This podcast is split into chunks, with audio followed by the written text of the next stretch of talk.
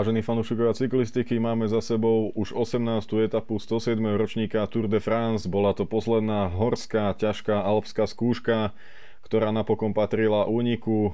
Aj celkové poradie sa troška znova zatriaslo, hlavne na priečkách od tej 5. nižšie v rámci top 10 ale poďme po poriadku.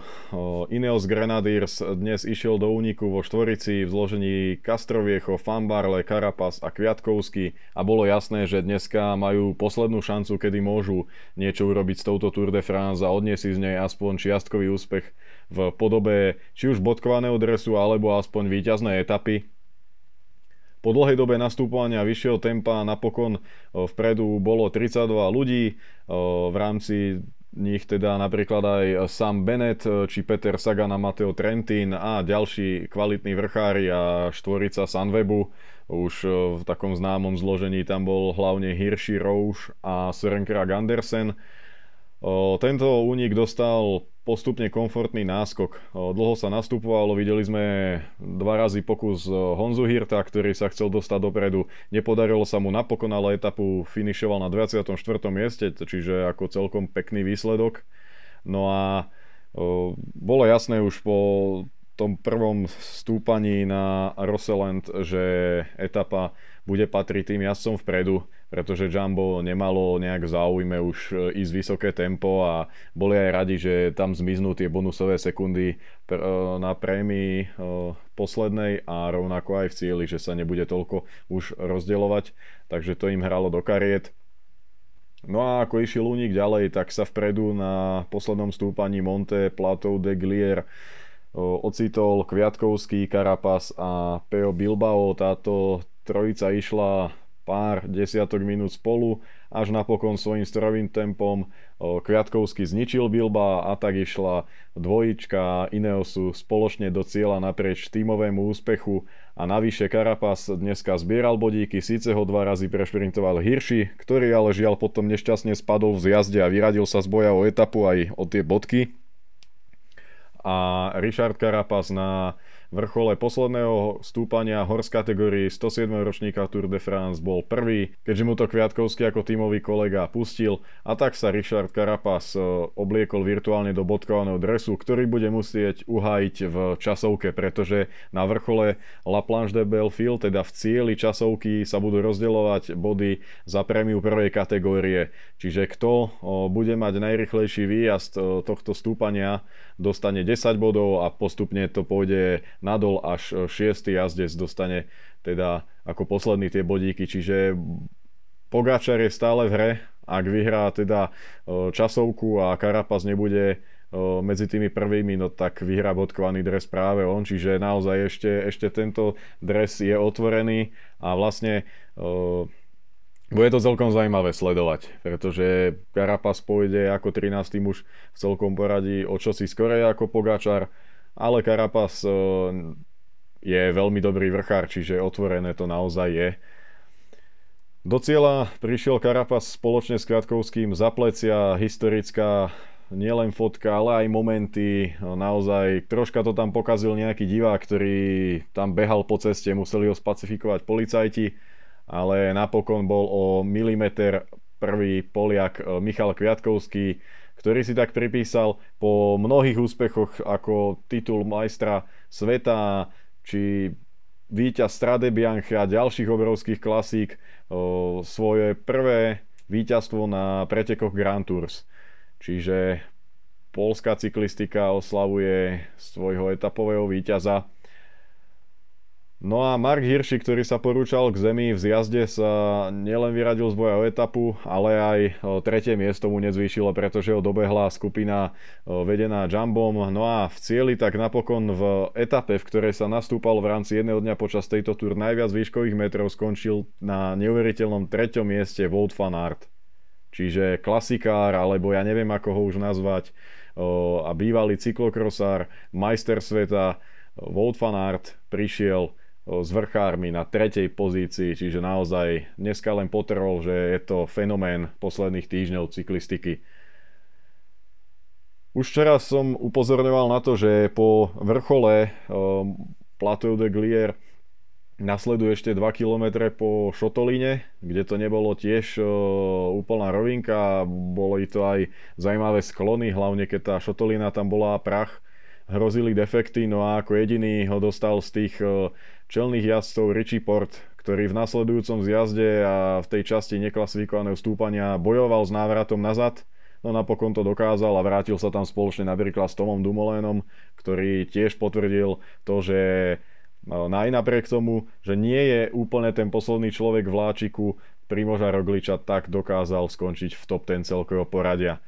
A teda na tom stúpaní hors kategórií, ktoré malo 6 km 11,2% v priemere, stratil Adam Yates, Rigoberto Uran či Guillaume Martin a do cieľa prišli o 2,5 minúty neskôr ako skupina okolo Primoža Rogliča. Tým pádom si López a Port upevnili svoje pozície, Landa je 5, Maz je 6, keď obaja preskočili spoločne 7. a Jejca a 8. Urána. Dumoulin je 9 a Valverde zatvára najlepšiu desiatku celkového poradia. Pred tou časovkou možno také mini súboje v rámci top 10 môžeme sledovať medzi Landom a Richim Portom o štvrtú pozíciu, keď má Austrálčan 22 sekundový náskok, čiže v časovke sa budú troška preťahovať možno o to. No a potom ešte Adam Yates a Rigoberto Uran medzi nimi je 10 sekúnd. Takisto nemôžeme hovoriť o tom, že Primož Roglič je istým víťazom Tour, pretože stať sa môže všetko. Tá časovka je netypická v tom, že sa pôjde po rovine a potom sa vojde do totálnej strechy, čiže tam nie je vylúčené, že ak sa sčíta nejaká únava, náhodou zlá regenerácia, spánok, neviem čo, tak môžu mu zastaviť nohy a naozaj Tour de France nebude rozhodnutá až do toho prejazdu Primoža Rogliča cieľom časovky 20. etapy. Čiže Takto sú karty rozdané. No a dnes sa bojovalo aj o zelený dres, keď sa do úniku dostali konečne prvý raz e, všetci traja najlepší muži tejto súťaže a to Sam Bennett, Mateo Trentin a Peter Sagan vlastne aj v tomto poradí boli na prémii, čiže Sam Bennett zvíťazil, druhý bol Trentin a tretí Sagan, no a Sam Bennett si tak upevnil svoje vedenie už o 52 bodov, no a Peter Sagan má pred Mateom Trentinom 11 bodový náskok na druhej pozícii. V bielom drese ostáva Tadej Pogačar, ktorý má komfortný náskok pred e, Enrico Másom z Movistaru, no treba povedať, že dneska Más vyzeral e, s Rogličom za mňa najlepšie z celej skupiny favoritov na celkovej poradie a potvrdzuje to, že pre Movistar to môže byť e, taký zlatý nákup. Je to Španiel v španielskom týme a do ďalších sezón líder, mladý, veľmi skromný a zaujímavý cyklista, ktorý je takým žiakom Alberta Contadora, keď vyrástol cyklisticky v jeho mládežníckom týme. A naozaj Enric Mas bude veľkou postavou ďalších rokov nielen Tour de France, on vlastne už na predminulej VLT skončil tretí celkovo a vtedy bol úplne extra mladý. Takže Enric Mas urobil napokon Movistaru príjemnú túr a jeho umiestnenie v top 10 je hlboko v nej na celkovom 6. mieste a ešte k tomu 10. Alejandro Valverde. Myslím, že napokon Movistar je s touto Tour de France do týchto chvíľ veľmi spokojný. Keď sa pozrieme, tak je to vlastne jediný tým, ktorý má v top 10 dvoch cyklistov. Okrem teda Jamba, ale tak to sa dalo nejak čakať, že Tom Dumoulin a Primože Roglič skončia takto vysoko.